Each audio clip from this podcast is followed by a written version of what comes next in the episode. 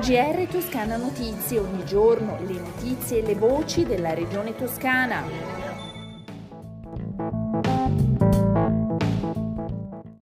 Gentili ascoltatori, bentornati all'ascolto di questa prima edizione della settimana del GR di Toscana Notizie. Apriamo il nostro giornale parlando dell'emergenza profughi ucraini. Continua infatti senza sosta l'attività della CROSS, la struttura che opera per conto del Dipartimento Nazionale di Protezione Civile, con l'obiettivo di coordinare i soccorsi sanitari in supporto alle regioni colpite da una grande emergenza. Altri 12 piccoli pazienti stanno per arrivare in Italia, portando così a 70 gli ucraini bisognosi di cure trasportati in varie regioni.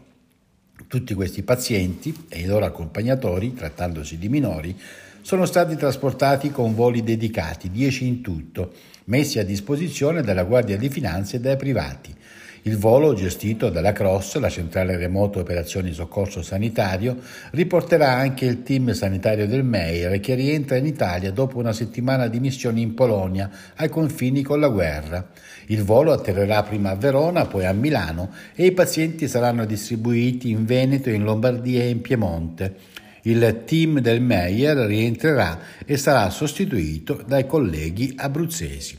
La nostra cross, commenta il presidente della giunta regionale toscana Eugenio Giani, è un'eccellenza europea, una macchina straordinaria che nei momenti più difficili dà il meglio di sé. I pazienti ucraini che stanno giungendo in queste ore sono nella maggioranza dei casi minori con malattie oncologiche.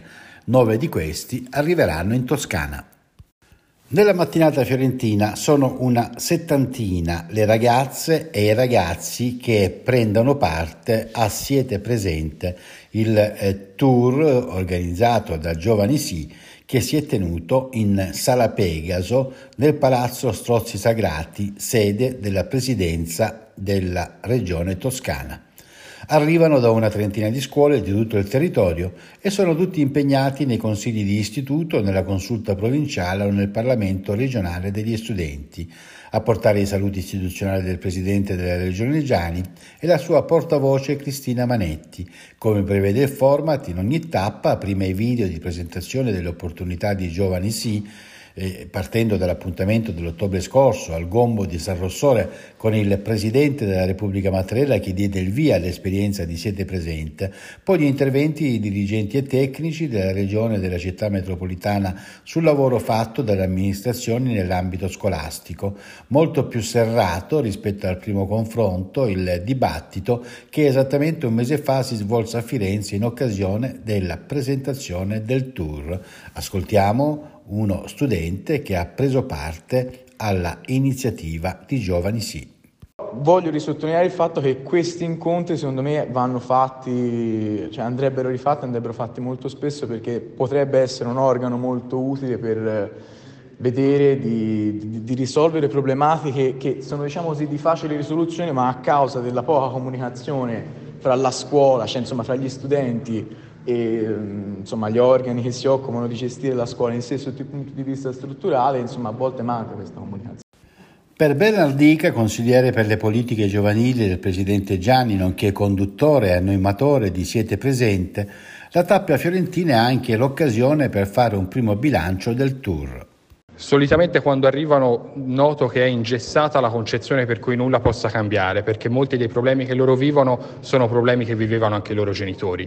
Quindi questa iniziativa serve proprio per ridare quella fiducia, quella speranza che deve essere corroborata dai risultati, dalle soluzioni, altrimenti tutto va a perdersi. E devo dire nell'incontrarli, nel guardare i loro sguardi, vedo che c'è un po' di fiducia, un po' più di speranza, perché mai prima d'ora avevano visto la regione toscana che apriva le proprie porte e gli dava la possibilità di tirare fuori tutte quelle problematiche che ogni giorno vivono. Quindi credo che questo tour serva anche a questo, a ridurre quella distanza tra giovani e politica e a ridare speranza e fiducia ad una generazione che merita di averne.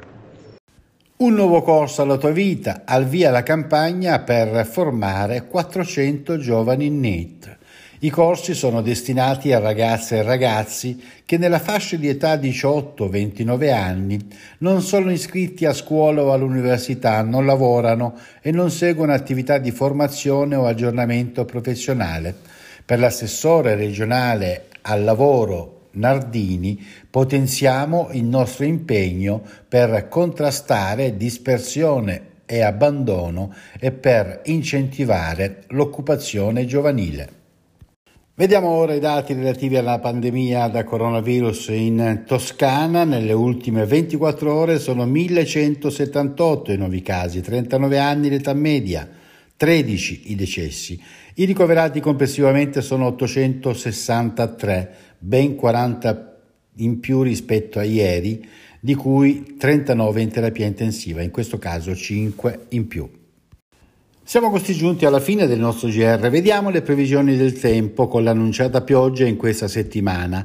Infatti è confermato l'arrivo della pioggia da mercoledì per l'ingresso di una perturbazione accompagnata da venti meridionali.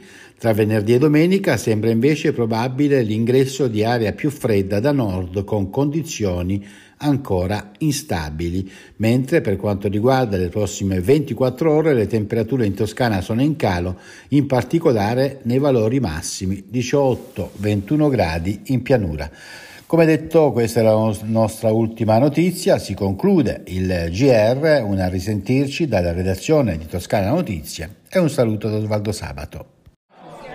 GR Toscana Notizie, ogni giorno le notizie e le voci della regione toscana.